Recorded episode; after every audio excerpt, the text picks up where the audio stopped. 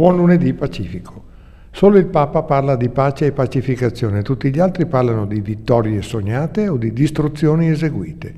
A quanti morti si deve arrivare per zittire tutte le armi, sedersi attorno a un tavolo e mediare il mediabile come è successo da sempre e come succederà? Le prove di forza sono pura, inconcludente follia.